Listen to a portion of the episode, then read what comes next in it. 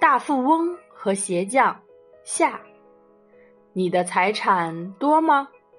不，可是我虽然没什么钱，却也省掉不少心思和麻烦。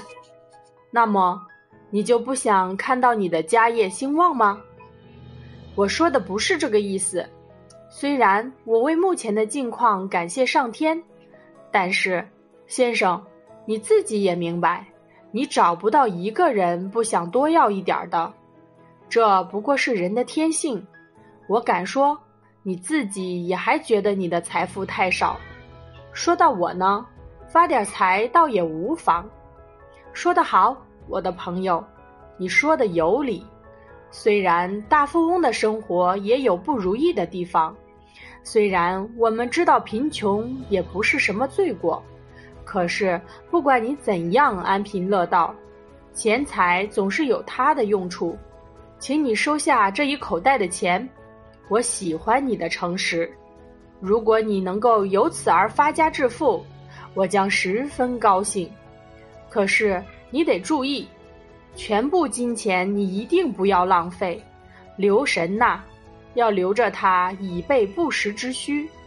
这是五十个金币，就放在口袋里。再见。我们的鞋匠好不喜欢，拿起钱袋就不见了人影。他简直不是跑，而是飞出去的。他把钱袋紧紧地藏在外套里边，当天夜里就把它埋在地板底下。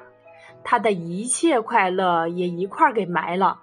从此再也没有什么歌唱，他的睡眠完全消失了，他整夜合不上眼，什么都让他心惊肉跳，一点儿声音他就害怕。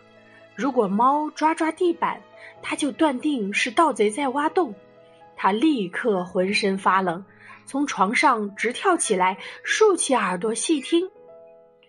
他的生活就这么毁了。他整天想着又想，终于想到了出路。他拿了钱袋，找到他的恩人。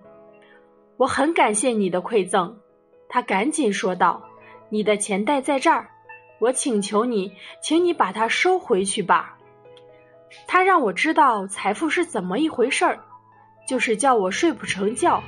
随你的心意，享受你自己的财富吧。